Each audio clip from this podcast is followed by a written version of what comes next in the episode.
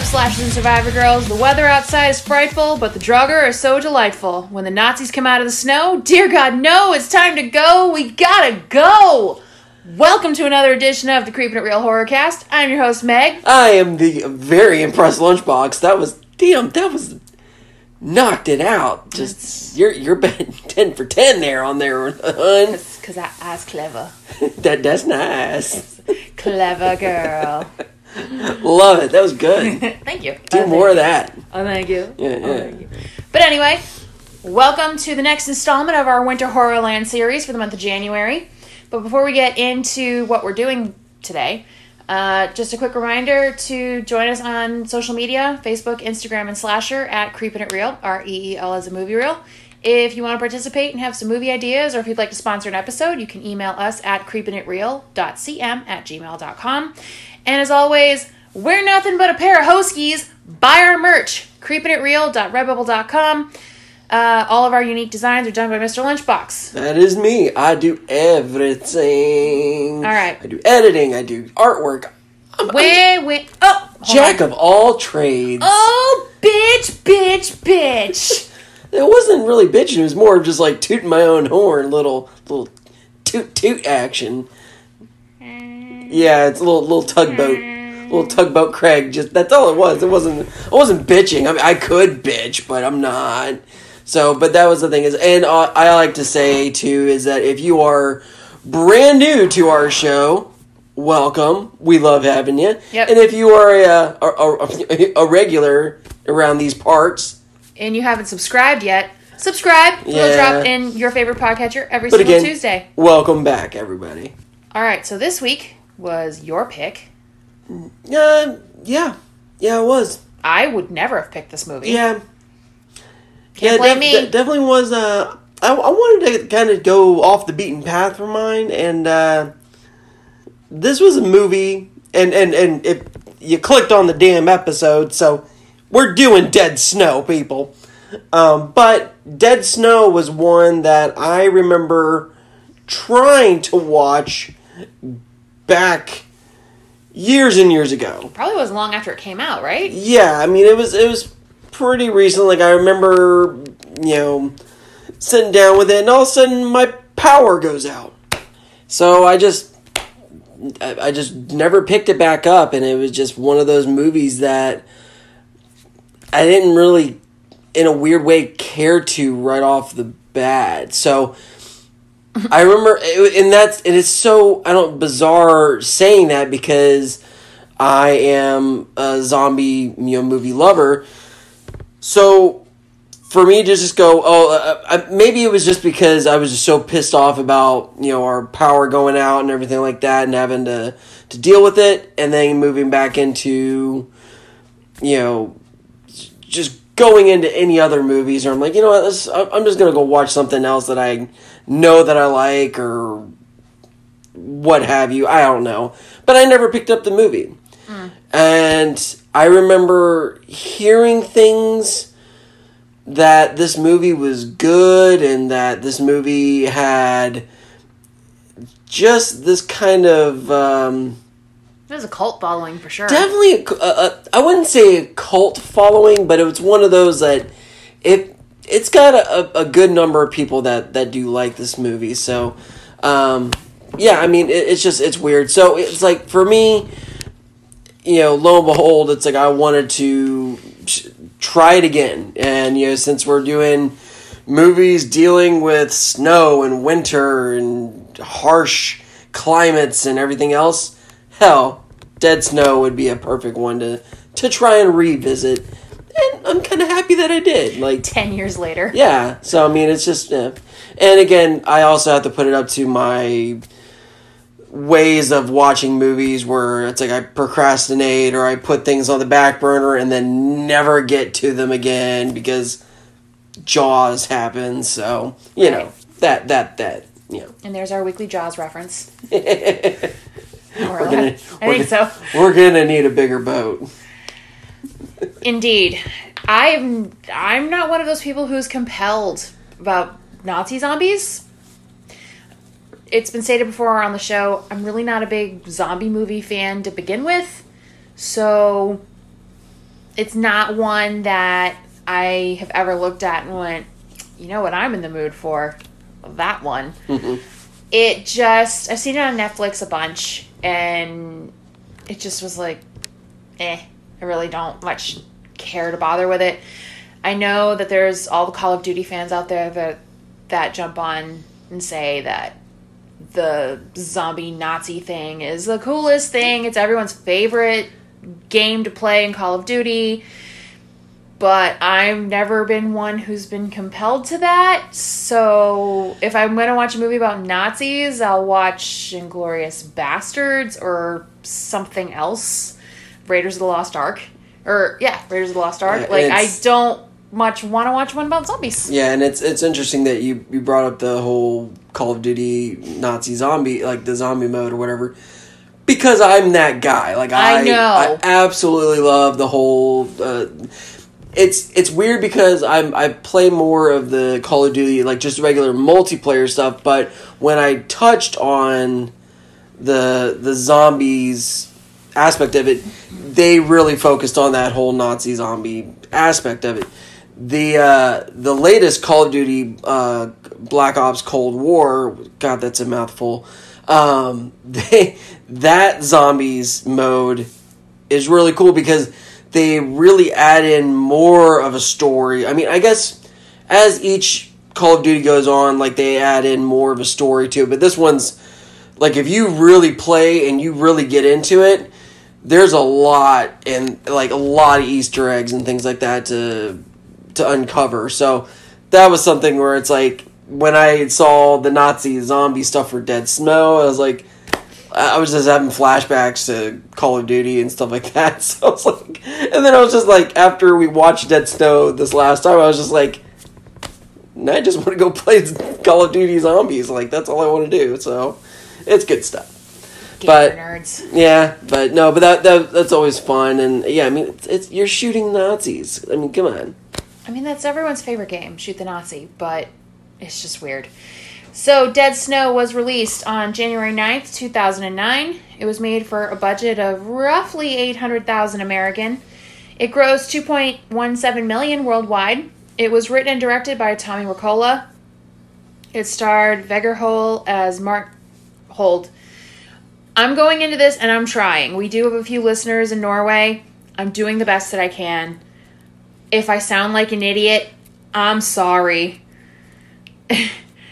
Uh, but I'm you, respectfully trying you here. got to do your best Inga voice. no, no.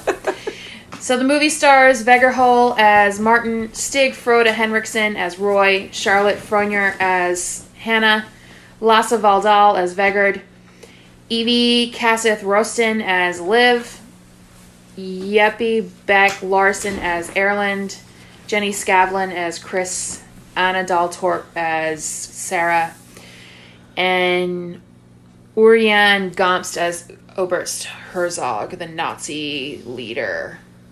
So, this movie, quickie synopsis on this one, because uh, that's probably the best place to start. This movie is ridiculous. It is essentially a cabin in the woods movie. yes.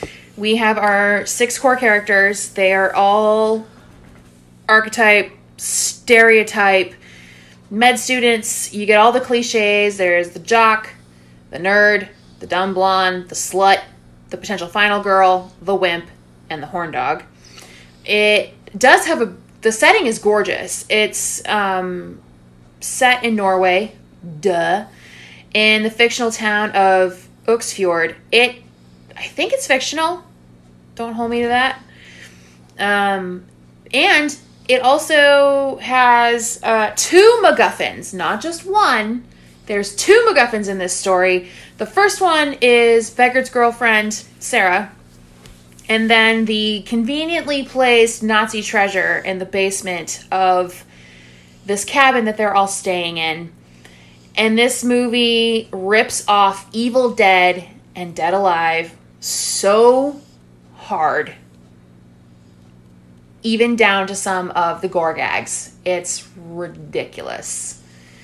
Um yeah. So that's a rough synopsis of the whole thing. Oh, plus the zombies, the Nazi zombies, come back searching for this conveniently placed treasure for the first time in 70 years for reasons.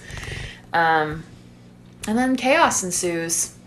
Good times. Good times. Yeah, I was having. Um, well, what's nice is that they don't tend to hide the fact that you know they are referencing Evil Dead and uh, you know Brain Dead or you know Well, it's, Dead it's, Alive. it's only Dead but- Alive in yeah. America. Yeah. No, but they they make reference to uh, both of those films early on uh, because uh, the blonde dude, uh, the the fat idiot, uh, Erland. Erland, uh, he actually is trying to do some type of movie reference quote or, or it's not not a quote or it's just it's just he's just doing a trivia game on their way up to the cabin down the trail and they're just like nobody gives a shit Well, there's that, And- but he also there's a direct reference to it because he uh, towards the second act of the movie he's wearing a brain dead T-shirt. Yep. So it's not even subtle. Nope. No, they really play on it uh, pretty hard. Uh, but one movie that I kind of feel like they really could have referenced on as, as well, um, our our good buddy Leprechaun. Like those fucking Nazis came back for looking for their gold, like the fucking Leprechaun. And I was just like the whole time I'm like, man, like this would have been a better Leprechaun movie than anything. Like this would have been Leprechaun in Norway. no, but that you you know what I mean. It's like if it wasn't in Norway, I mean- if it was uh if the setting was everything that they had was was true. I mean, it's like he was just after his cold, and then you know it's just again a different setting for for Leprechaun. But Well, I mean, he's already been to the hood. He's already been to space. So why not just plunk him down in a mountain somewhere? Yeah. I don't know. It was just like everything that was happening, it felt like a leprechaun movie because the zom like that was the one thing that I was very confused about was why the Nazi zombies just decided to unearth themselves or it's like was it because they shifted the gold or shift like you know the like like that was the thing it was like oh, like where where was the connection? And it's like or was it the the fact that somebody was in their area and just disturbed their land or whatever it was but Here's the thing. There was an explanation when we got the weird guy coming into the cabin about what the Nazis were doing in that town. They stole the gold and then I don't know. It none of it makes fucking No, sense. well, I mean that that was the thing was like when the the stranger shows up and he's explaining the the whole history of like what the Nazis were doing and all that, and it's like okay, that is fine. Like I I get all of that. These Nazi guys were really really bad and. They were, uh, you know, hiking through, and then avalanche buried them in the snow, and then there. But how did they turn into zombies? And two, why are they rising from the grave, coming after this gold? Well- and then and then like and that like so there was just a lot, a lot of questions that we'll probably get into a little bit later. I can actually too. answer those right now. Okay. Both of them. The first thing is they're not zombies. Okay. There is a Scandinavian, like a mythological Scandinavian, Scandinavian creature called the Draugr. I think I'm saying that correctly. I've only ever seen it written down. I've never heard it. Um, the Draugr are undead creatures, but they're not zombies in the American sensibility. Like they're not slow, shuffling, brain dead. They're actually creatures who guard treasure. And that's literally what they do. Is they collect it Oh. and they guard it. So I'm assuming it was the fact that the box was disturbed is what brought them back to the Oh. surface. However, before they even got to the cabin, the zombies were active because we saw them kill Sarah right at the beginning of the movie. Well, and that's what I was I was trying to get at was that uh, because Sarah like that whole opening scene where it's like she's being chased down by this Something in the woods. by I'm assuming it's just a horde of, of the Nazi zombies. Um, yeah, so like, did she? But they didn't find the box until much later, and so Right. that's why I was like, was it because somebody walked on their land and just kind of woke them up, or Well, that doesn't make sense either. No. Because that house belonged to Sarah's family. Yeah. So they came and went all the time whenever they would be on vacation. So the fact that there was constantly people coming and going from that cabin, this whole thing, the whole plot of this movie is a plot of fucking convenience. And it drives me bananas because they just happen to wake up that day. But for 70 odd years, why were they not out searching for this gold? What was it about this one particular night that made it different just to get the plot going? It doesn't make any sense. Like, if these things were roaming the countryside for decades, looking for their lost pot of gold, it would have been something else, but then you would have run into where the town is desolate and the cabin was a wreck or something. But it looked like the cabin had been pretty well taken care of. Somebody had probably been there recently to set the place up before the the meds the college students got there. It you know, you could say okay, the gold was disturbed, but Sarah had been killed prior to the movie even really starting. She was in the cold open. Um no, I I don't fucking know. no? But that like that was the thing is that that explanation that you just gave, where it's not they're not your typical zombie like and again that's the way that i saw them was an american Yeah. dawn of the dead style like it's like oh they're zombies but the way that they acted and things like that like there was some there was one scene that made me laugh so hard um, i believe it was um, uh, what was it it was um because you had martin and what was the girl with the dreads Ha- Hannah. Hannah. Hannah was uh they were they were trying to like figure out a plan to have someone run out to like go f- get the cars. But Which were also parked a mile away from the Oh, yeah. cabin. so they're like, "Oh, well, we have to drive out and then uh, get the cars and then and bring them back just to to get them." But somebody's going to have to set up a diversion.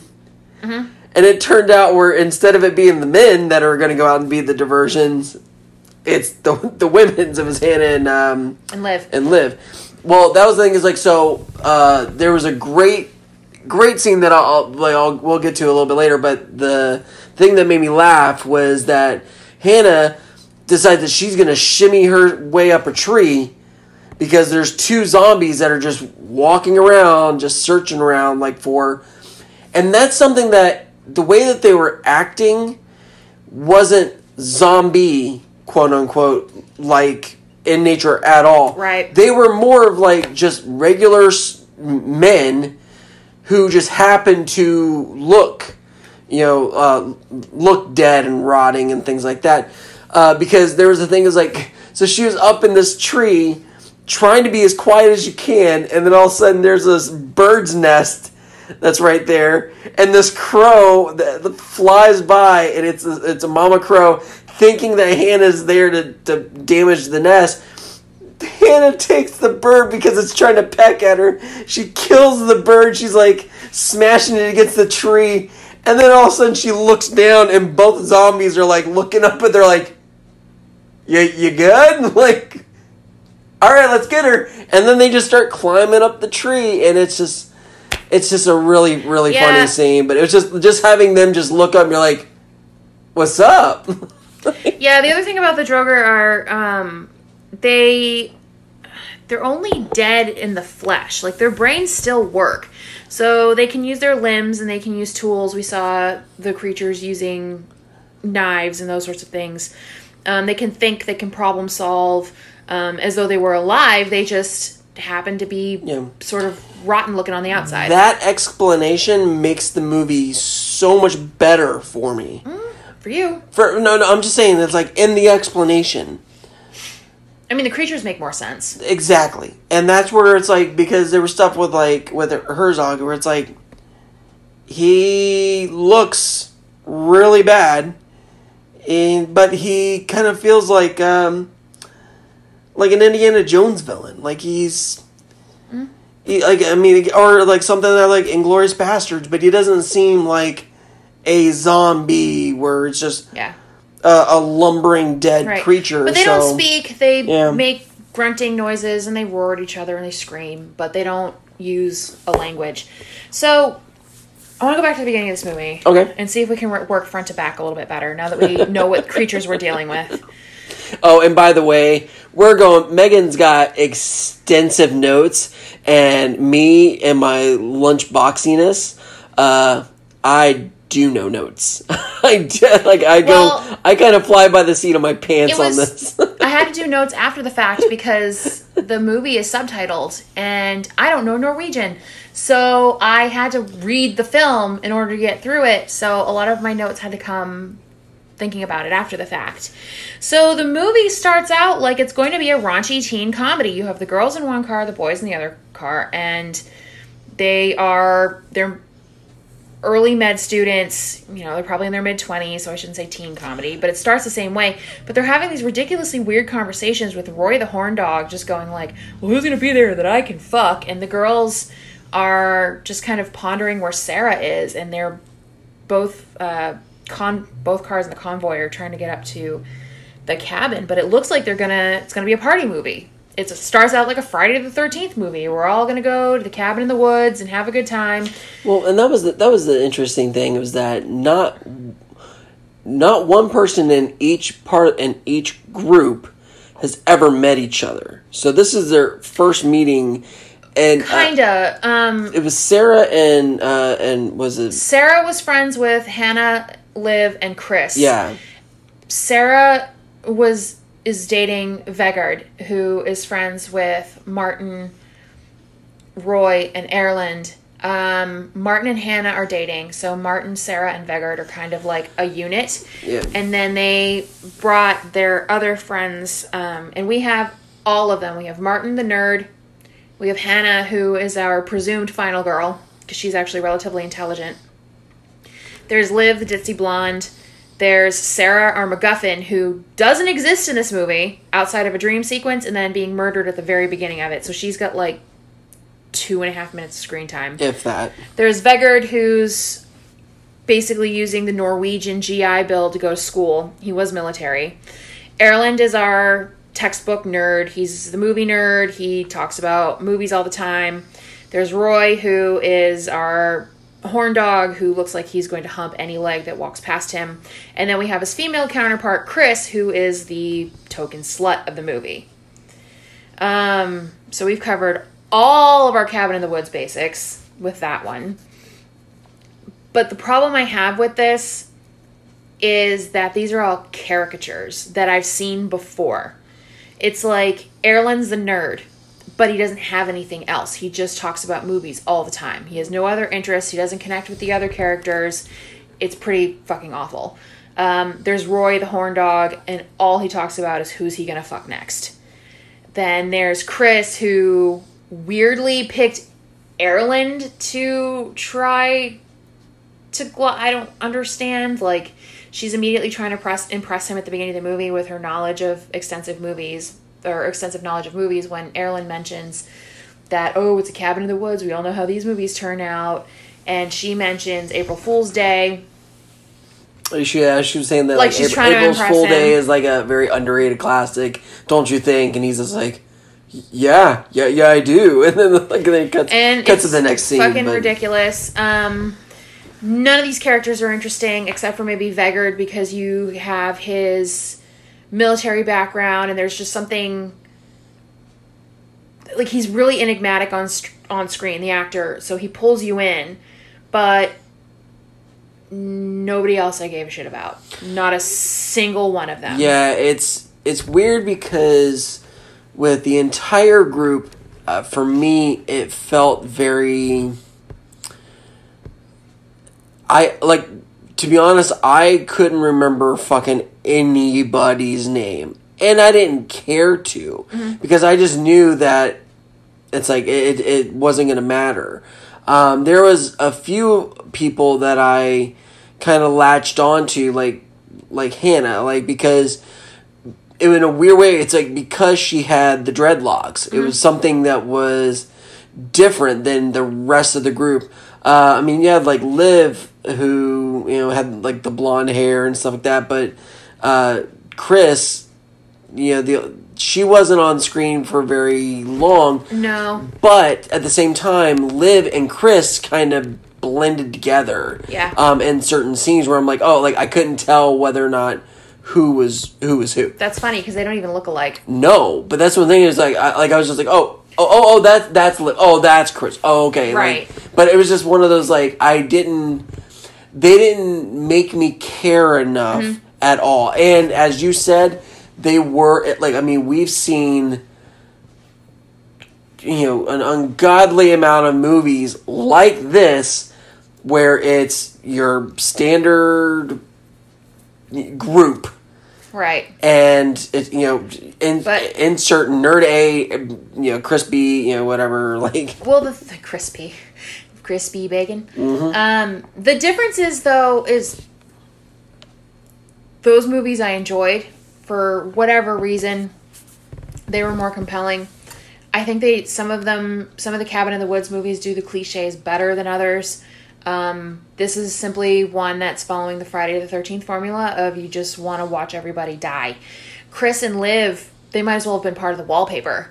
They were such nothings to the story. They were simply there to pad the body count and be fucking gross in the case of Chris, which we'll get to here in just a oh, second. yeah. But the whole first act of the movie is quote unquote getting to know these characters who there's nothing to know. It's like, okay, they're med students. And the character traits we do get for some of them, like Martin's a he, Martin's a, a early on med student who's afraid of blood. He can't stand the sight of blood. He gets queasy. He gets nauseous about it. And we saw that when he when um, it was Hannah. Hannah cut herself Yeah. cutting some food, and he got like, you know, the, the room started to spin for him a little bit, and but that whole character trait was dropped. There, it never came into play, which I was expecting it to. Like, oh, okay, so when the monsters show up, then he's gonna see one of his friends get torn apart. He's gonna puke. He's gonna faint. He's gonna cry. He's gonna become useless. There's gonna be some sort of um like consequence to him having this issue with seeing blood and it wasn't it was an inconsequential character trait that just got forgotten about it was abandoned I have a, I have a, a, a problem when it comes to things like that with, with continuity. And I mean, like we, if you listen back to our Halloween franchise, uh, you know, thing, go listen to that. That's a fun one. Um, but the thing that I absolutely hate about the Halloween franchise is the whole Halloween 2 ending where they shoot Michael in, in the eyes and then they bring him back, you know, five or six times later and he has fucking eyes and you can see him and it's like shit like that drives me crazy. And it's when little stuff like this where you could play on that where you know uh, like he's gonna faint when you know at, like or at seeing blood or something like that and then like later on when he sees all of his friends dying it's like yeah make him like go like do the whole like the you know bell the ball like oh lord like and then they give him the vapors in a better then- yeah in a better movie this it wouldn't have bothered me so much. In a better movie i probably wouldn't have noticed. However for this movie being as bad as it is it's such a glaring thing. It's like just add one more thing to the pile and it's really irritating. Um, because he's the wimp of the group who randomly decided to attempt murder on his girlfriend when he was showing her how anesthesia was done in the Middle Ages by putting a pillow over her face and pinning her arms under his knees and thinking that that was a funny joke. Okay. Yeah. Sure. So, what we learn about Martin, and the only reason I'm singling him out is because he's our quote unquote final girl in this movie, is he's a dumbass, he's a bit of a sociopath, and he has a weak stomach. But then on the other side of that, we have Vegard, who is our former military. He's really tough. Um, he is the first one to go run out when he realizes that Sarah's not showing up. Um, he's going to go look for her. He stitches his own wounds back together. He knows how to handle a gun. He knows how to handle um, himself in a fight. Like, he's the guy we look at where we're like, oh, well, he's the hero. And then Martin is the beta male who will lose his lunch if someone pricks their finger. And somehow we're supposed to suspend our disbelief enough to think that the beta male, the fucking soy boy, is going to be able to hold his own in this movie. And I really don't buy it. You have a guy who's military trained, and the way he was behaving in this movie makes me think that he might have had some specialized training. And I'm supposed to believe he's not going to look behind him or notice a noise behind him or something and then he gets torn apart. No, sorry, try again. Yeah, I had um, I had kind of a major problem with that um, because I thought that uh, was was Vanguard. He was going to be he was going to be our Ash. If I if I, had, Yeah. if I had to do an Evil Dead reference there, I thought he was going to be that Ash character where he's just going to come over and like he was already showing so much badassery and Well, he was cool as a cucumber. he was great. Like he like uh, like anytime like he was on the screen, like any any like scenes he had in the movie, I was all about. Like I was just like, this is great. And then when it turned out that that wasn't the case, and they ended up killing him in one of the coolest ways possible. Like I had a moment of like, oh shit. Um, then it, we had to like give it back to to Martin, and I was in a weird way okay with it being him because it was that final girl aspect where it was just the weak a, weak girl going up against a very strong you know force or whatever. Uh, one of the the crazier moments and that's that's the only reason why. And on top of that it wasn't it it wasn't just like it was martin in a group going against him. It was just martin the zombies has taken out his entire support Yeah, they're all dead. and so it's just him right. and that's where it's like having someone that is fairly weak and you see him actually come out of that and he does get pretty strong and he does hold his own and that's where it's like he get it gets to the point and, and i don't understand this but at the same time it's re- like it's for me in zombie movies and stuff like that it's really good but it again plays back to evil dead. Uh, one of the zombies bites martin in the arm and so he's like oh uh, uh, like you remember what he said? Like he said don't don't let the zombies bite you. And so he cuts his own arm off with a chainsaw and then cauterizes it and then they show like he's got no arm but that's but nothing happens Well, that's because the other thing. then he gets bitten in the dick by a zombie which is really really funny but it's just like Well, he thought about cutting it off. yeah but He thought about it. but there was there was the thing was like nothing happened he didn't turn and that's where it's like that was another plot thread issue that I had where it's or a character thing that happened. Um, we talked about Martin's issues with blood just magically disappearing, like they never existed. The other thing that when we discover the zombie situation and the treasure's been messed with and the Nazis have come back to play, um, is Erland talks about how don't get bitten by them because in the movies if you get bitten by a zombie you turn into a zombie. And okay cool so we're being led to believe as an audience that this could be a potential thing. So vegard bites a zombie and get and gets bitten by a zombie. He doesn't turn. Martin cuts off his own arm thinking that he could potentially turn into a zombie if an if an infection spreads through the rest of his body nothing and he gets bitten in the dick right after like you said nothing happens to him Not a goddamn thing. So is Martin cutting off his own arm just meant to be funny? Because we're, there's nothing in the movie that would lead us to believe that it was necessary for him to do that.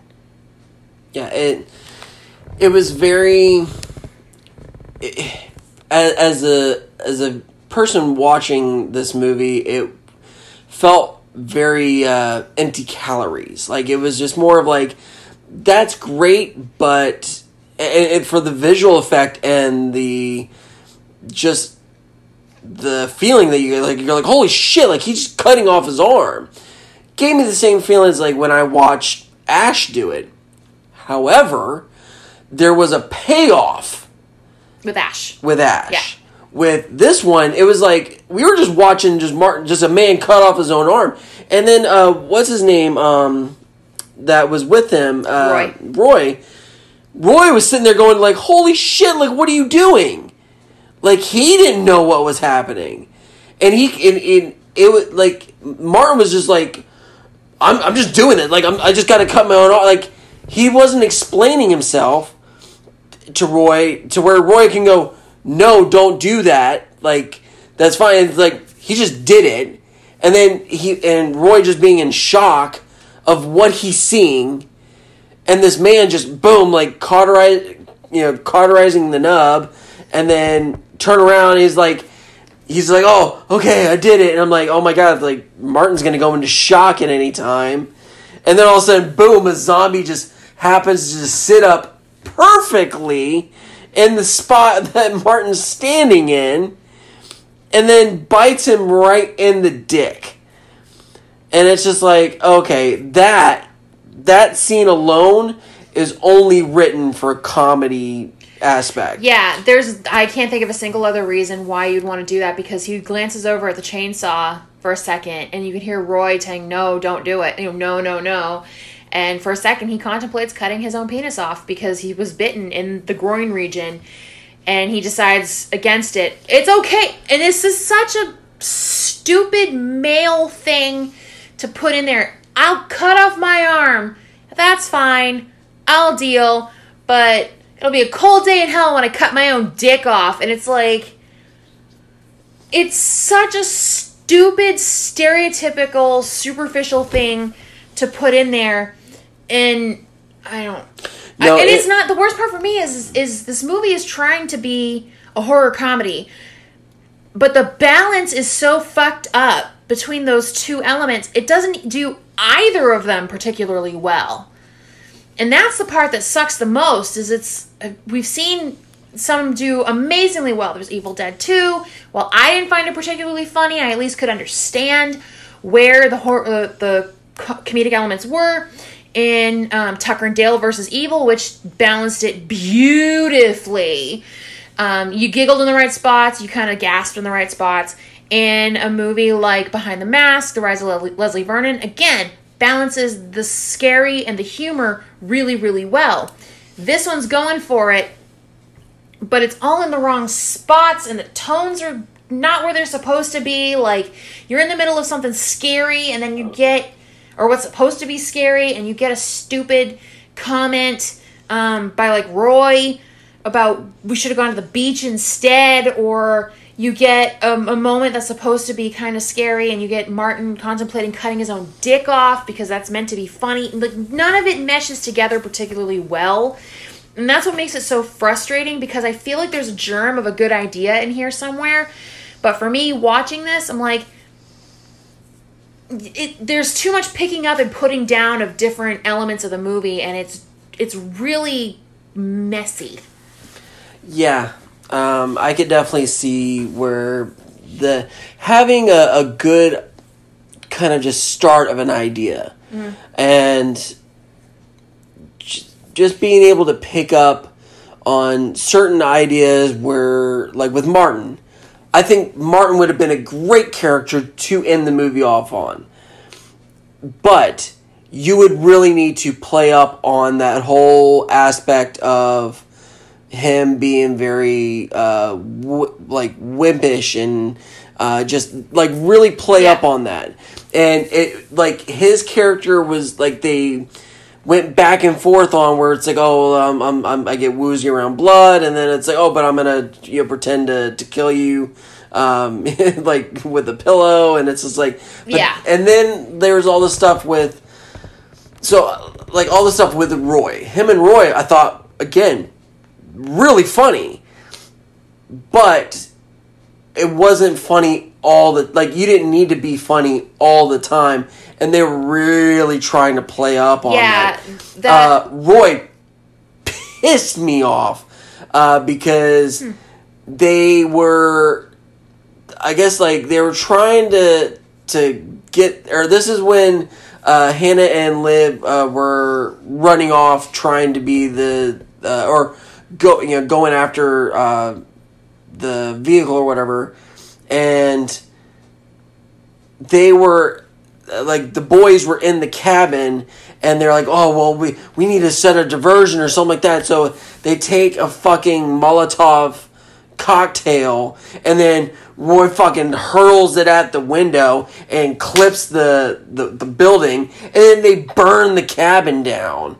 And it's like it's just on fire and they're just like, Well what are we gonna do? And they're like, Oh let's go to the fucking shed and they're like they go to the fucking like it's it's really fucking and that was a big fucking stupid. window too. It's like I was like, dude, you f- dumb, dumb It- piece of shit. It's like, not like he tried to throw it through a porthole. no, it's It was, and the window was open. Even like he just was so feckless, and he was another one where body count. He really served no other purpose than to be someone to banter Martin off of, and that was one of the the things that was another thing that was done really poorly is the characterization of every single one of the people in this movie was completely inconsistent and and none of it made sense. And then we have the random insertion of this stranger who just shows up on their doorstep just to be an exposition dump.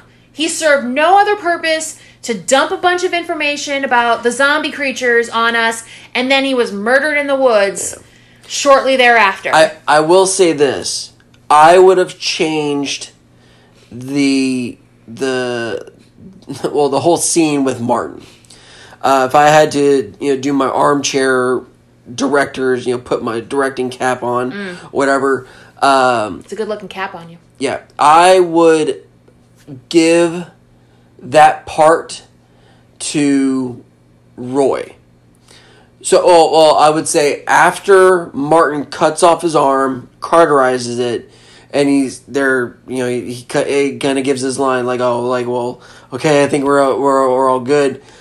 I would have had the zombie lurch up and bite Roy in the dick since he was the horn dog. It would have been poetic. And sure. then that that whole scene of like, well, do I cut it off?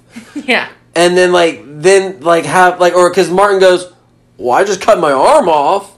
You should probably cut your dick off. Like and then have like Roy go like, no no no, I'll, I'll, I'll be okay. Like and then have that like inner like because that's his best friend and it's just one of those like that that probably would have been better. It would have been more poetic. I think it would have been more consistent with the character of of Roy to be able to have something like that happen to him. But in terms, uh, but in terms of having the random stranger show up, yeah he served. He was shoehorned into this story to serve no other purpose. He- it could have been like, if you want to play up the cabin in the woods thing, it could have been like Ash and the Evil Dead, where he finds a book. There just happened to be the history of Øksfjord. And he goes and reads through, and they're like, "Hey, check this story out about these weirdo Nazi cr- Nazis who stole stuff." I didn't mind uh, the stranger. I actually thought that he was more the one of the more interesting characters that just show up on the screen because when sure, when he when he came in, um, it made you feel uncomfortable, Mm-hmm. and that's exactly what he was meant to do. Um, because he sat down and he uh, they offered him some tea and and he just like they're asking him like what was going on. The entire group is completely silent, and they're just watch. They're listening to this old man t- tell his tale about this whole area and about what was going on, and it gave you those vibes of Friday the Thirteenth, and it's just Yeah. it's the old man like don't go in those woods. he's crazy, and- Ralph. yeah, and it's just like it's. I it gave me those type of vibes. However, it was also the vibe of he was just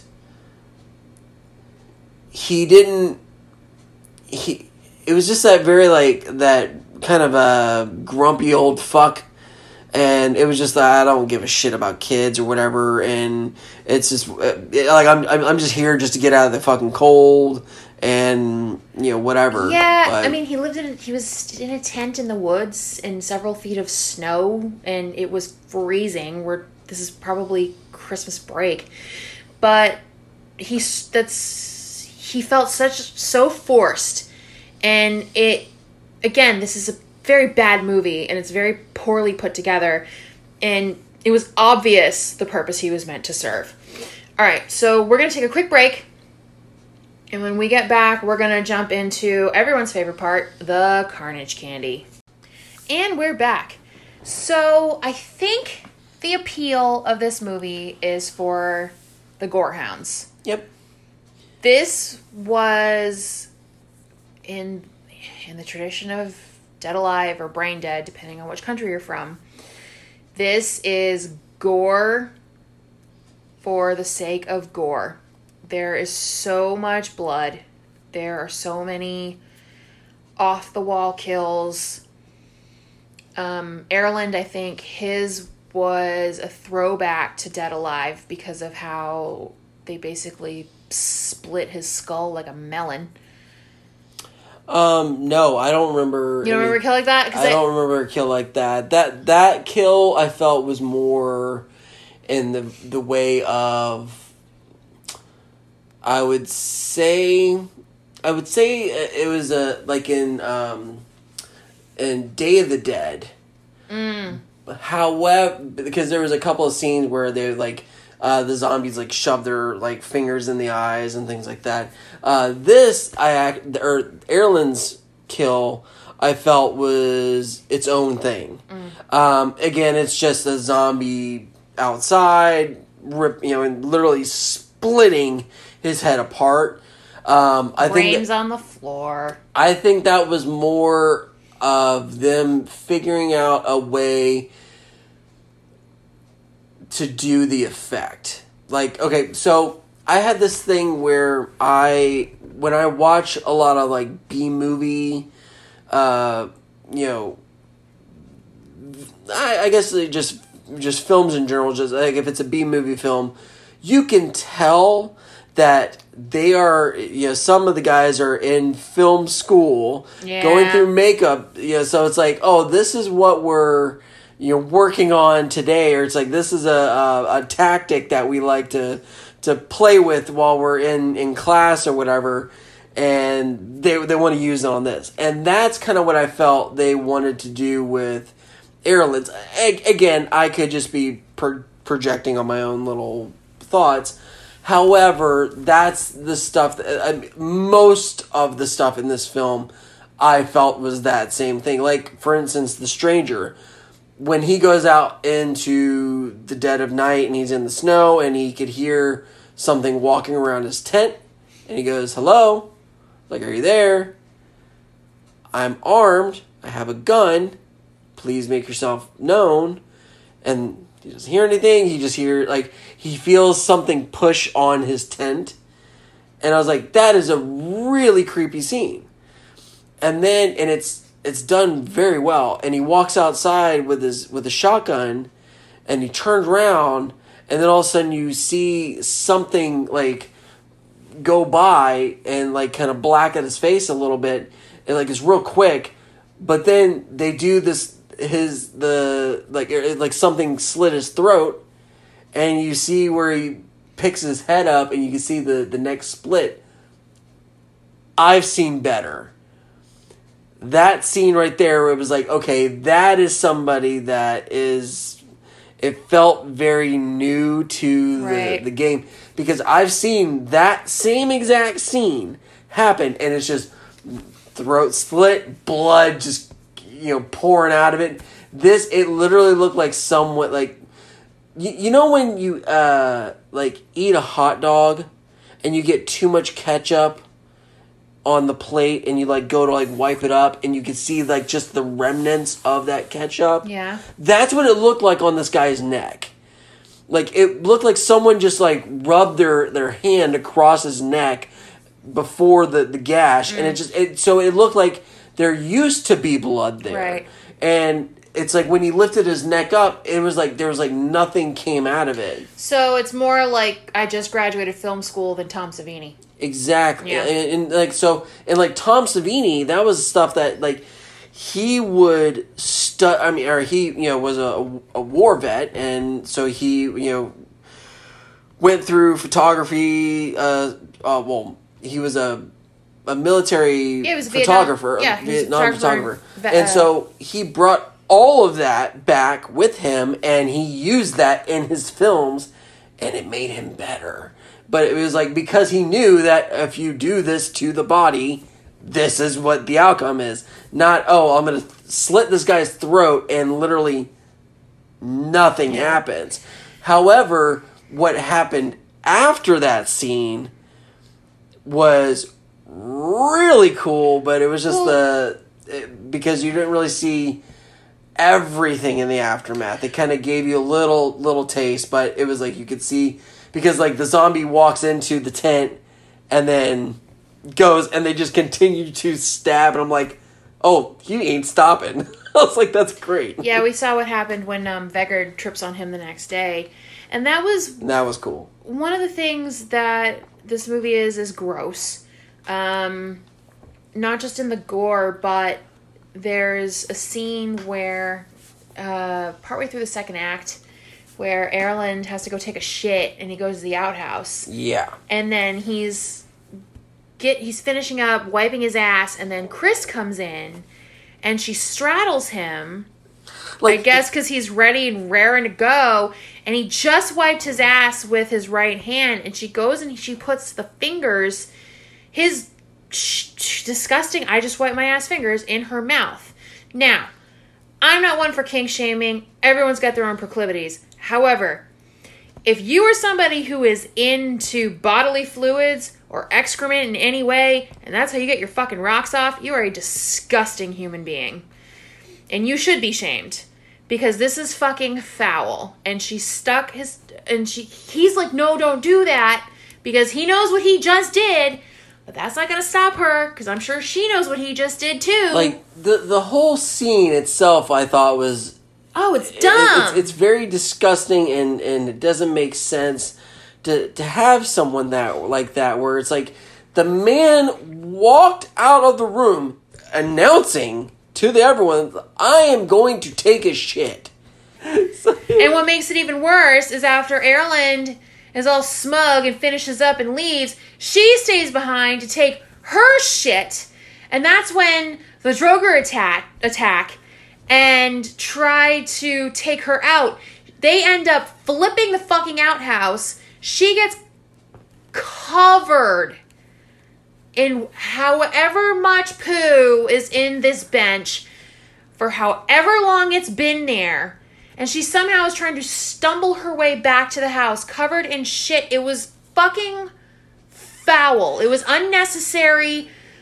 There could have been a different way to have sex. It was shock for shock's sake. yeah. And it felt like a Family Guy sketch. it was it was more of like and that's uh, that's kind of where I kind of keep going back to where it's like it's it's film school people that are and and it's or it's college kids They're like oh this is what I want to see Yeah, in, and in a they're like 12 year old boys wrote this. Yeah. It's disgusting. and especially for this scene and then uh, they did a really cool little little gag where she goes up and she's about to go and and knock on the door to, to you know to get people to come in or, or to let her in.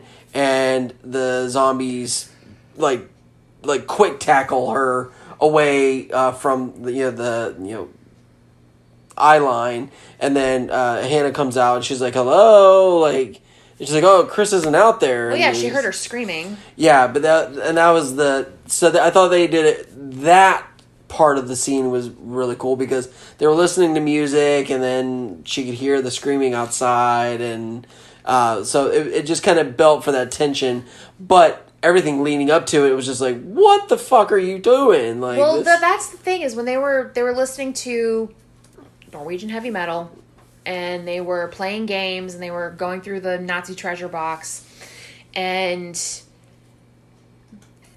when Hannah tells them to turn the music down and be quiet because she thought she heard screaming coming from outside, this is one of those glimmers of what this movie could have been had it not been made by 12 year old boys with toilet humor. Like, there was a chance for this. This was a glimmer of they can potentially be building tension and suspense, and they might have a fucking clue because she hears screaming. She goes to the door to go check it out. Chris is nowhere to be found, so she thinks she imagined it. And then next thing you know, she's in the kitchen washing her hands and looks in the window and there's Chris's head and she she kind of startles and Hannah is like, "Oh, thank God, there you are." And then the head walks away with no body attached to it. So this little tiny snapshot in this movie is one of the only parts of this movie where they bother to try to make it a horror movie where there's a little bit of tension building or suspense building. It was this itty bitty couple of minutes of the film. And then they start overusing the same fucking gore gag. And it drove me crazy. what, ga- what gag was that? The entrails. It happened like a half a dozen different fucking times in the back half of this movie. Yes. And it's once is plenty. And once is enough to shock. Once is enough to get your attention and go, whoa, this is serious. This is scary. This is gross.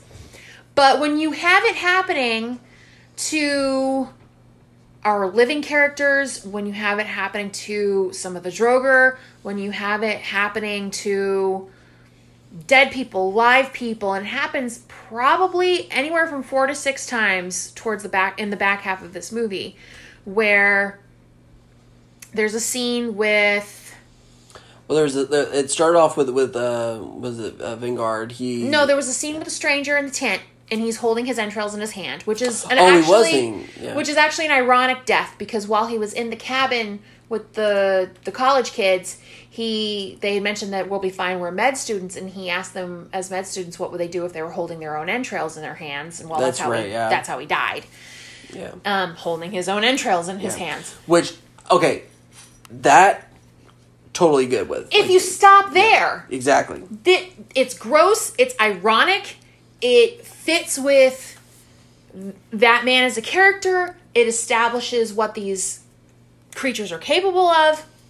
Perfect. Tie a bow on it. We're done. Walk away. Yeah. But they didn't do that. So we get to where Vegard's fighting the zombies off. And he Like, somehow like a badass. Like, yeah, because he was awesome. And somehow he manages to gut one of the the creatures and grabs onto the in, the intestines and he falls over the side of a cliff with, another zombie. with another zombie on him. So there's two grown men hanging from this zombie's entrails over the side of a cliff. The over the cliff gag they repeated twice. They did it twice. They did it once with Vegard and they did it again in Act Three with Hannah. Also going overboard with a zombie. So the cre- lack the, there's a creativity issue going on here. So they did. We had the stranger with his entrails. We had a, uh, a draugr with his entrails. We had Liv. Liv's death. She was alive, and they were stringing her entrails out, and she was still just like hazily conscious enough to grab a decades old grenade off of um, one of the creature's belts, which should not have worked because it's been in the snow, it's been wet, it's 75 years old. Like, she manages to pull the pin and kamikaze the fuck out of her and everybody around her. But that's another. That was the gag three with the entrails. And then you get it again with Roy at the end of the movie because he gets cracked in the head and he's sort of um he's he's not lucid and he's staggering around trying to get his bearings and he impales himself on a tree branch and then pulls his entrails out and I think it happens again one more time. It's uh Martin. It happens with Martin. They like they they he they slice it open and he's like and he's stuffing everything back or, in. or like one of the, uh, the the zombies like stuffing everything back in. It was just like it was Yeah. So you have it happening multiple times. By the time you get to the end with the last one, it's obnoxious because you're like, are we really fucking doing this again? Is this the only way you can decide to kill people? Is this just a running theme kind of thing you want to have? It's dumb. Move on. The the only thing that I'm going to defend is up until Liv's uh, death.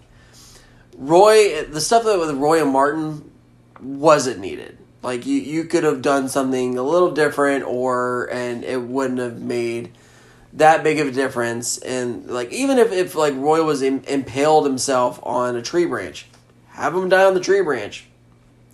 Like that's it. You don't Right, there's no need to take it one step further.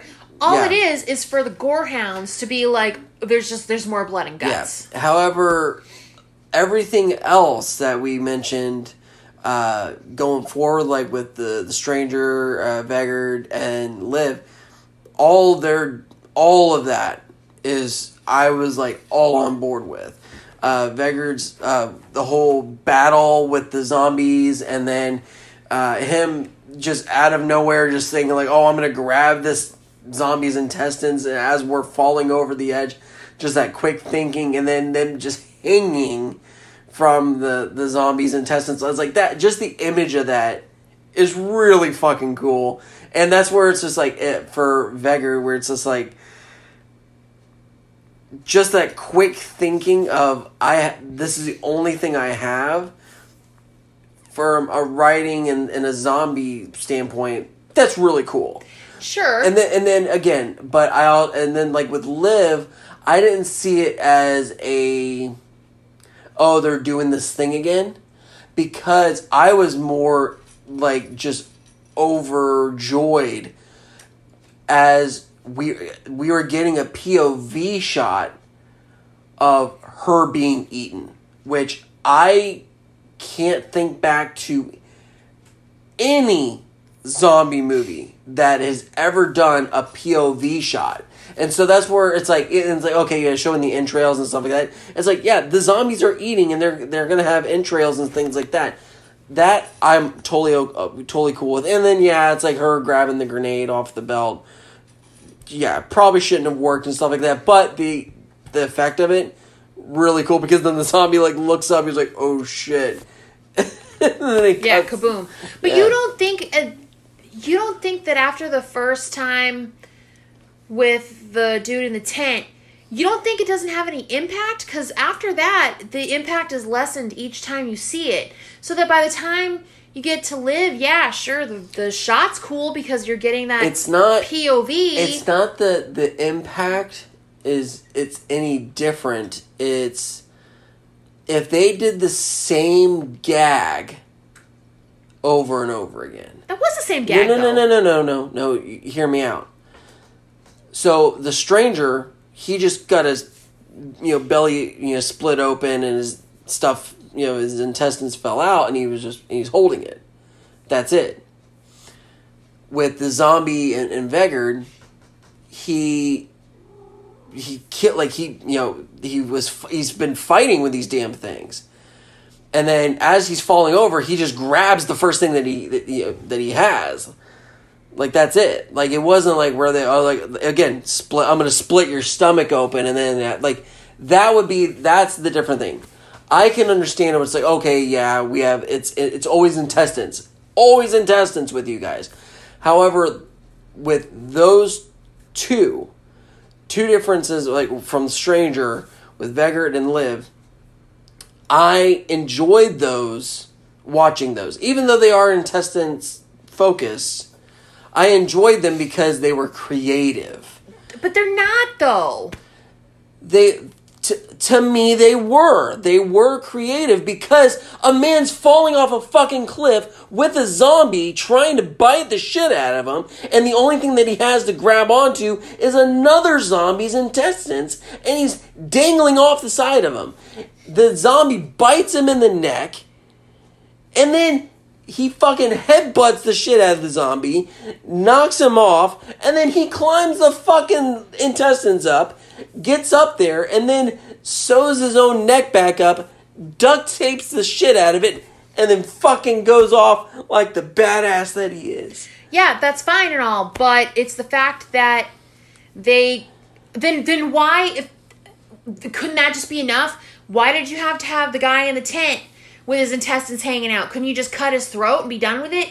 Like couldn't you couldn't they be trying to eat like Liv's arms and legs instead of pulling that's the thing is it's the same gore gag over and over and over again the impact is lost by the time you see it for the however many time and it doesn't hit quite as hard the Vegard thing if that was the only thing because I'll admit yeah that's pretty cool it's kind of funny but if that was the only time they No. used that gag cool move on. No, but do even, something else. But even with Liv, I didn't uh, because of if they just did where you're doing your typical shot where uh, you're you know coming up on the zombies while they're eating her and you're and you're from a third party watching it that would be one thing having them film it from her POV watching herself being eaten. That was something that was one different and that's where i'm going to give them the i don't i don't i don't care if there was the intestines or whatever that they were playing with. Well because- we're, I think we're talking about two different things. No but that's where it's like the impact and i'm talking like if you're talking about the impact of the the entrails I'm, yes, I'm literally talking about the gag. No, but that, but I'm but I'm trying to to open it up to it's not just the entrails. It's the entire scene because if you just focus on it, the fucking entrails, then yeah, you're gonna have a bad time because they they did use that. They did, but that's the but that's where I'm I'm trying to give it the one up because they did something that that went further. Once you got to Roy and Martin, then yes, that gag lost all credibility because you did that gag earlier on in the movie with the stranger. But with Vegard and Liv, it was something completely different because of the way that they, they went about it. Sure, but, don't don't you think that you could have had that same POV shot? The point I'm trying to make is that you could have had all of those same shots using different gags. You could have had a POV shot done something different. But the fact that they kept using the entrails over and over and fucking over again was a lack of creativity on the filmmaker's part, and it was frustrating and it was annoying. And by the time it got to Martin and Roy, it was obnoxious. If they wanted to do it with Vegard, cool. That would have been the only, that would have been the perfect place to do it, and you could have put a bow on it and left it like that. You didn't have to do it in four other spots throughout the movie on four other characters. You could have had, you could they could have cut the stranger's head off, put it in his hands. With Liv, they could have been eating other body parts and had the exact same POV shot. You're looking at it from how have they filmed the scene, not what they were necessarily doing in the scene. I'm talking about the gag. The gag needed to be done one time. Put it in a sp- No, I, and and and I'm understanding what you're what you're saying, but that's where I tried. I'm trying to take it in, into an aspect of it's yes they are using a gag and it's like but are they use are they utilizing it and and It doesn't matter. and the to to me it does because if you're just if you're just using it just to use it then it shows How many times in a Friday the Thirteenth movie in the Friday the Thirteenth series have we seen someone get an arrow stuck through the neck? How many times have we seen throats get slashed? How many times, like in the same movie? And that's why some of the other slasher movies where you're looking at, and yes, this can count as a slasher movie because there is a lot of like cut 'em up stuff. If you want to look at it through that lens, it's Cabin in the Woods movie with a murderer, essentially when you're looking at like the original Friday the 13th, how many people had their throats slashed? It gets boring, it gets dull. The first one, oh my god. Anything beyond that, okay, we saw that one. What other tricks you got? It's like seeing a magician do the same card trick over and over and over again. Yeah, but again, it's not the same card trick. It's literally the same card trick, Craig. We're It's- never going to agree on this. I'd like to move on now. No, but I'm I'm I'm trying to get you to understand my fucking point because I'm trying to say is that we're yes, they're using the intestines, but the the way that they are projecting it is completely different. No. I get your point of view Yeah. on this, Craig. I totally understand it, but you're not going to convince me that using the same gag over and over again, regardless of how it's framed with the camera, is literally the same gag. I'm never going to be convinced that just because they shot it in a pretty way, it's completely different than the same than the gag they used before and the gag they used after. It doesn't I understand your point of view, but the fact of the matter is is it was the same. The filmmakers I don't want to see the same if you're to go for gore, give me Dead Alive. I don't even like the movie, but at least I can say that the kills were creative. A woman was turned into a fucking sconce. A, zombies got mowed down with a lawnmower. An Evil Dead. Linda's head was put in a vice. I didn't say it was. I didn't say it was fucking perfect. I'm just saying that I'm I'm trying to defend it. You can't defend it to me though. That's the, the thing I'm trying to I say. can't defend shit with you half the time because it's, it's like that's that's just the way that you are. But again, this is the type of conversations that I like to have. And and again, I, and I really hope that you guys as listeners are, are understanding that you know we are having like a really good convers like a, a decent conversation. But and it's not just it's just bitching to bitch. I'm just saying it's like I'm trying to I'm trying to defend it because I also felt that there were things where and, and I even said it earlier where it's like this felt like a bunch of film school guys just learning how to do their shit and getting their shit in.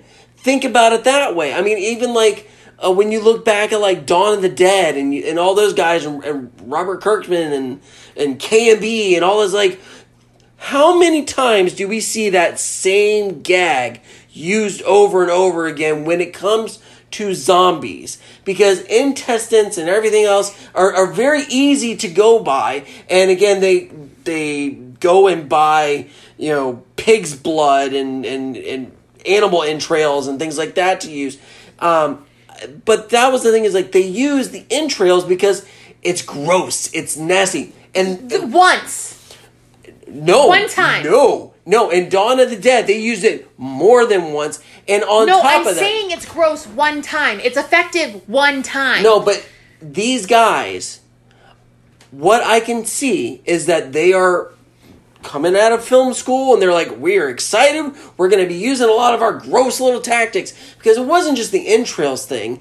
They used a lot of like the head trauma humor or and just the head trauma stuff, or they used the a vicious attack more than once. And they like with the zombie in the the tent of the stranger that just kept fucking stabbing, or Martin when he was just going and just taking the hatchet to one of his face. He just kept going. It's one like, scene. yeah, I understand that. I'm I'm trying to say that I can see where stuff like that happens where they're like, you already did that. Go to something else. Mm-hmm. I get that. But and only thing I defended was the way that they projected those entrails and that intro gag was for me personally I had no problem with because of what the way that they projected it. Once they got to like the Martin and Roy's gags, whatever, problem. You already did that. Or the Martin hitting the hatchet, boom, you already did that. So I, I'm agreeing with you on that. The Vegard and Liv, that's the only two thing that I'm defending, really, in this entire fucking movie. Like that's the only thing because I'm on your side with all of that. It's uh, it's a yeah, and, and same thing when we watch Friday the Thirteenth or any of those slasher movies. Was like I don't need to see the third person get their throat slit. Give me something different. I want to see a different kill.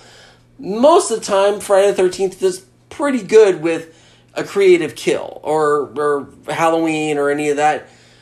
But that's the thing is like when you, as a horror movie fan, you want to go and see the kills. you want to see them be, get creative and you want to see them do stuff like that.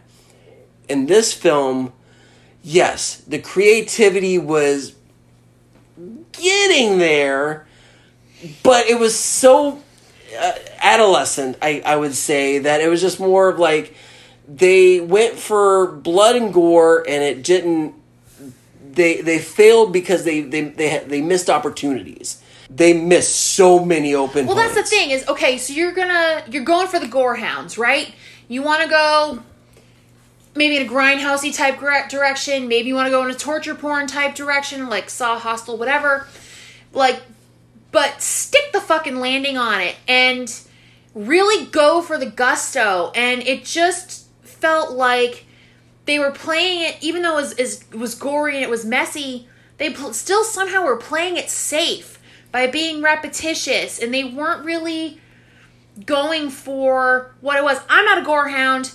I don't like gore for gore's sake. I like it when it has a point to either hit you in the gut, give you some sort of an emotion.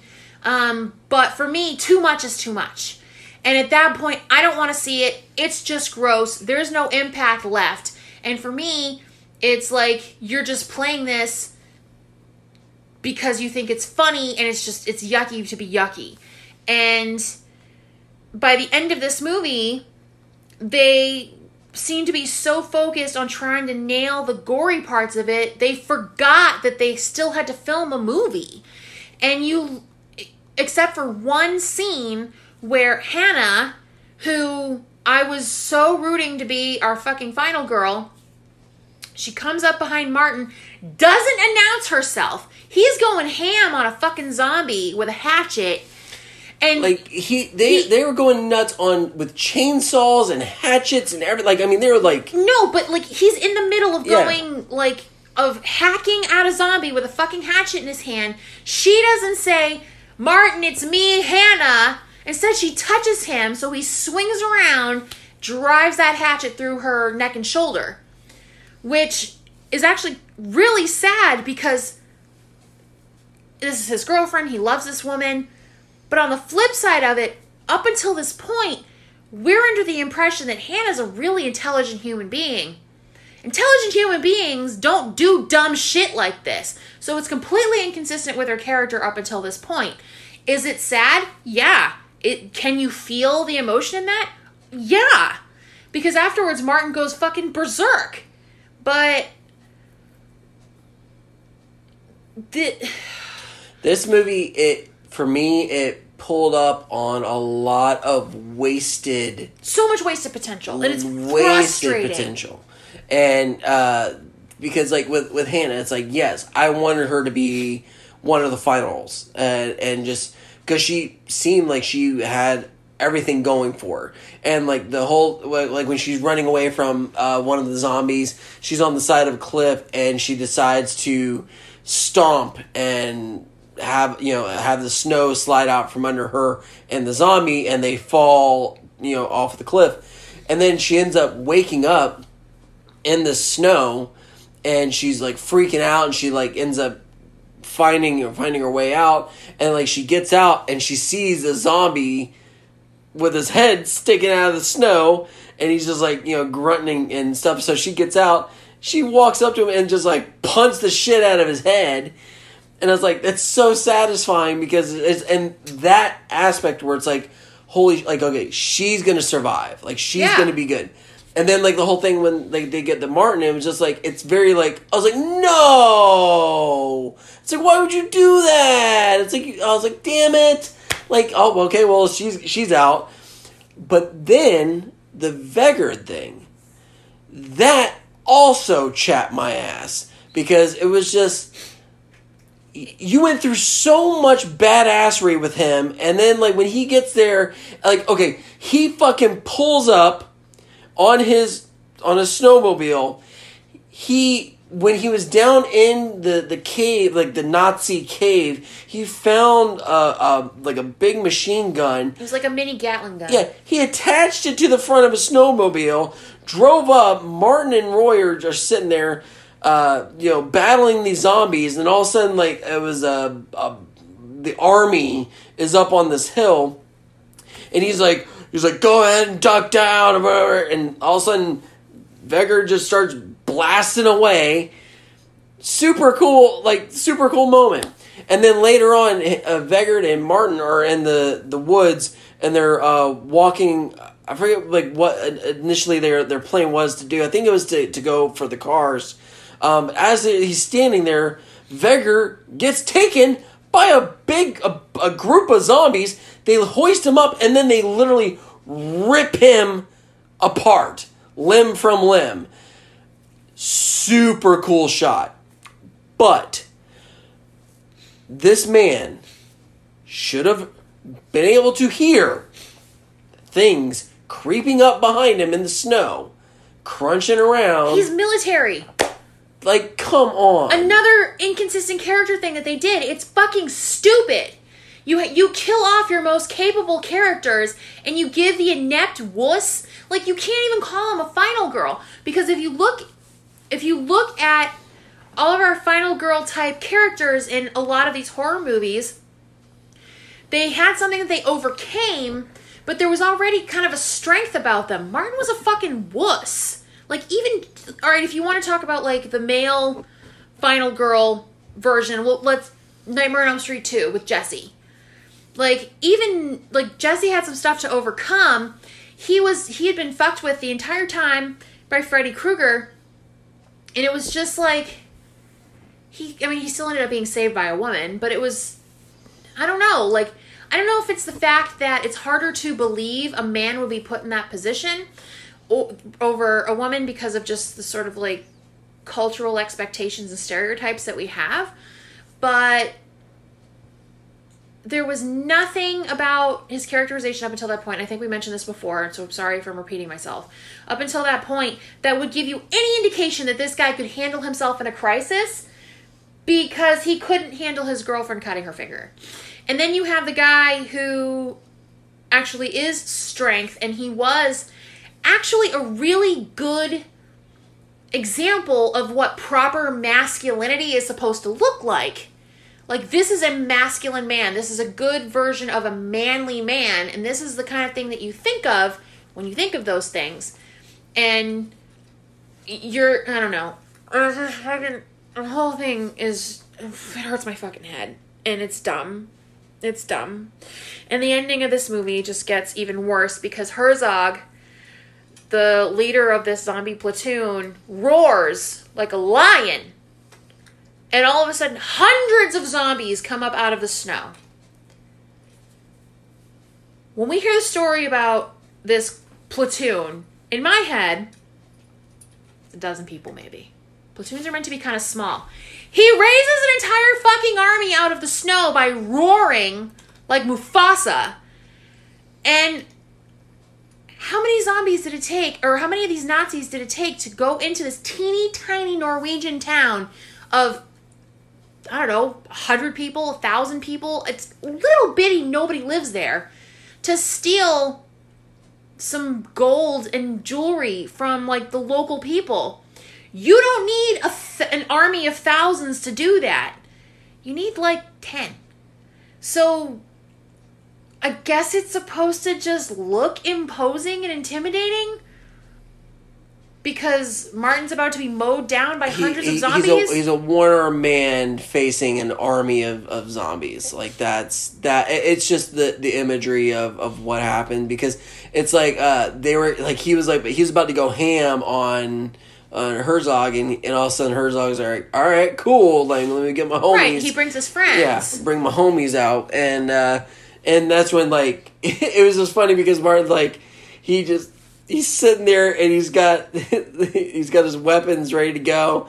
And all of a sudden Herzog does the roar and then zombies show up and Martin's like fuck this. And he just like hauls ass towards the car. Yeah, and it the idea was, oh, like the leprechaun, you give him the treasure back, he goes away. And um so he hauls ass back to the burnt out cabin, finds the box, hands the box to Herzog. We're thinking it's over, which is so anticlimactic compared to everything he had been through up until that point. It's like, oh, here, sir, here's your money back. And then I he found your wallet. and Herzog and his crew walk away. By nightfall, Martin has found his car. He gets in. He goes to start the car. He leans forward, and a little piece of Nazi gold falls out into the floorboard. And there's Herzog in the window. Why? Fucking why? If he knew that Martin had that piece of gold in his on his person at that point, why would he have walked away from the burnt out fucking cabin? Was it just the filmmakers getting greedy to try to get one more scare in?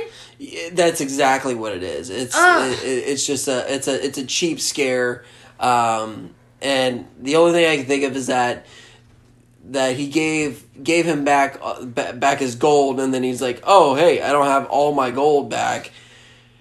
And that's where I kind of go back into the Leprechaun, where it's the same thing, where it's like, "Oh, I have you know ninety nine pieces," and it's Right, but at least you know at least it would have been more interesting if Martin had fucking swallowed it.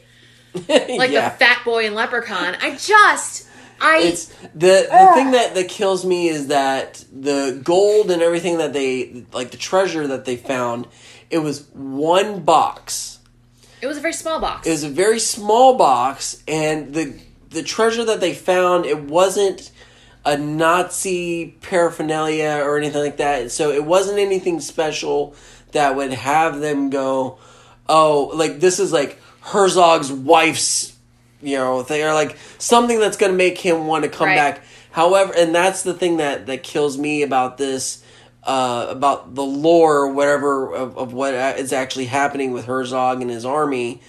And it's like why what brought you back? Like what woke you up after 70 some odd years of, of being in the snow and then two what is so goddamn special about this jewelry that makes you want this shit right. and then uh, I mean, was it a, a you know a Jew like a Jewish person's like No. like there's no there's there's absolutely nothing that sets that up, No, and they- that that's what kills it for the story for me. Right. No, they had their they had their stolen jewelry was stolen from them. Or something. I don't fucking know. It hurts my head trying to figure it out. This thing is a f- goddamn mess. Uh, do you have anything else to add? Because I think we can go into our skull ratings. God, I would love to see your skull rating on this one. Bruh. Boof. All right, I gave it a 1.9. And the only reason why it's even that high is because the makeup effects were actually pretty good. That's it. The makeup was good. And even though the intro gag, which we argued about ad nauseum before, was entirely too repetitious, it still looked believable. Like it was a believable thing they were stringing entrails out of a human being. Other than that, the plot's a goddamn mess. There's no story. Or you could say there's kind of there's crumbs of a story to work off of. It's repetitious, it's not creative, it's fucking dumb. I hated the ending. And I guess it looks like Martin was supposed to have been killed at the end of it, but I guess he's in the sequel, Red Red versus Dead. Okay all the decent characters, there was only two that you even gave a shit about, and they were murdered, and everybody else was just fucking cannon fodder. And it's almost worse than a Friday the 13th movie, or like an 80s, your generic 80s slasher movie, because this movie is being held up in some sort of higher esteem. Like, I see a lot of really positive reviews on this, and it's not just like a Friday the Thirteenth, where it's like, well, the killer's really cool. It there's people who genuinely enjoy this thing for reasons that don't actually exist in this film. I mean, good on you if you do. And and I, what's worse is I like some really dumb movies. I like some really off the wall, stupid movies. But this one frustrated with frustrated me. It pissed me off, and I don't ever want to watch it again. So Ugh. I've heard the sequel is better, but this is such a low bar. I I've I've know. heard that as well, and I still want to to dive into the sequel because yeah, I've heard that, that they really tie, kind of tie it in a little Mm-hmm. bit better. Um, so it, it's I was like hopeful, hopeful thinking. Um, so yeah, I not not surprised on your uh, on your skull rating there. Um, for me, I ended up giving it a two point three. So still still pretty low on the bar, uh, but definitely a little bit higher than yours. Um, for me, the same uh, same aspect story confused the shit out of me. Um, I did not. I didn't understand what caused the zombies to come back and then go after this box. It's like it's not like with uh, the Evil Dead where they say uh, you know a special you know special incant- incantation Yeah. and then oh oh now this evil is coming back and then it's after this book or whatever. None of that. It's just nope. This is a, this is my jewelry. You got my shit. I'm coming after your ass. Yeah. Um, none of that. And but at the same time the special effects were really good and and i and when i say that it's like oh it's like oh someone at a film school using it. It's like you could be at a film school and make some really good shit. Yeah. and this was as you said very believable. Um, i mean hell even the thing where um, Erland is, is you know getting his head literally split open like a pistachio, and his his brain plops out onto the floor is super satisfying because they just really go in and just kind of give you just everything that you possibly want. And again it is very believable.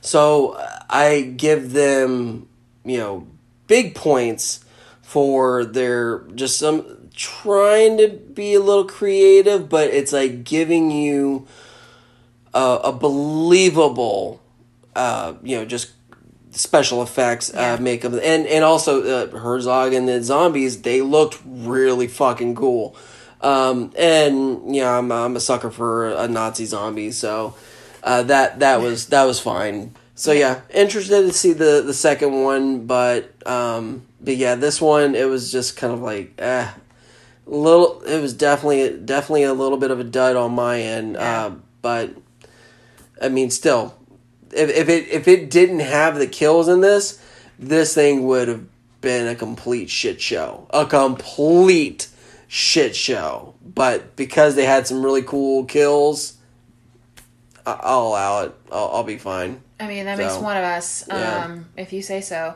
What's worse is a lot of, for a lot of movies that are kind of dumb, or there's something, there's like a plot point missing, or something wacky with the script.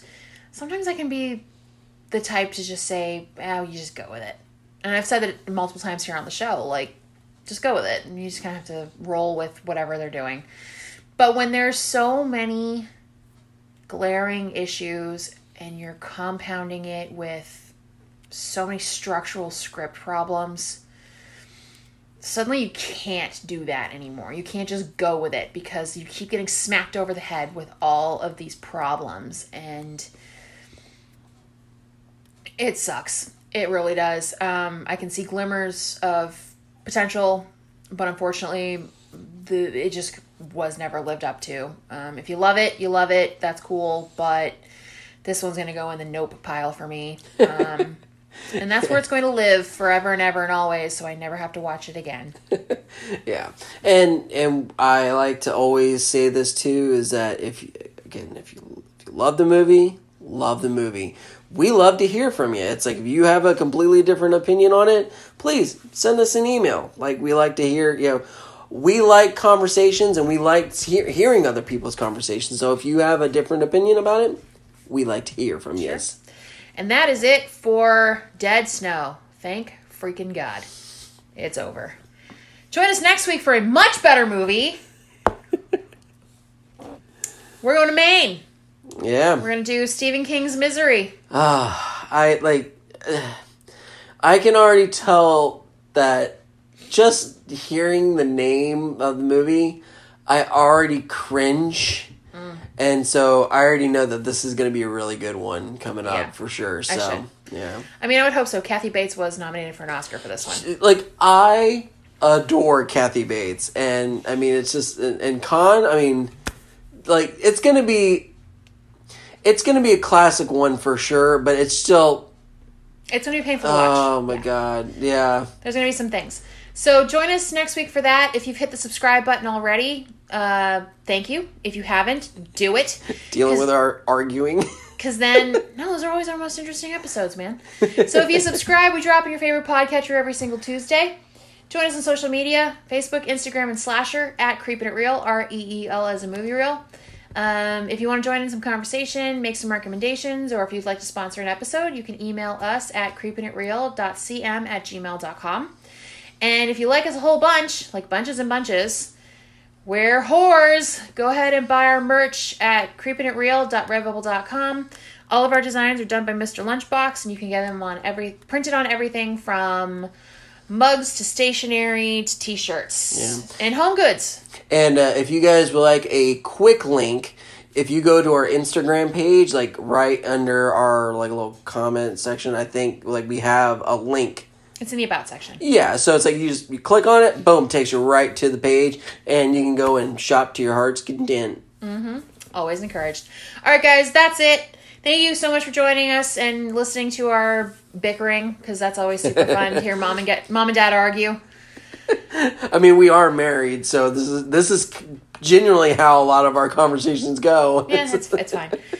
So uh, with that, I've been Meg, I have been lunchbox. and um, friends don't let friends watch dumb movies.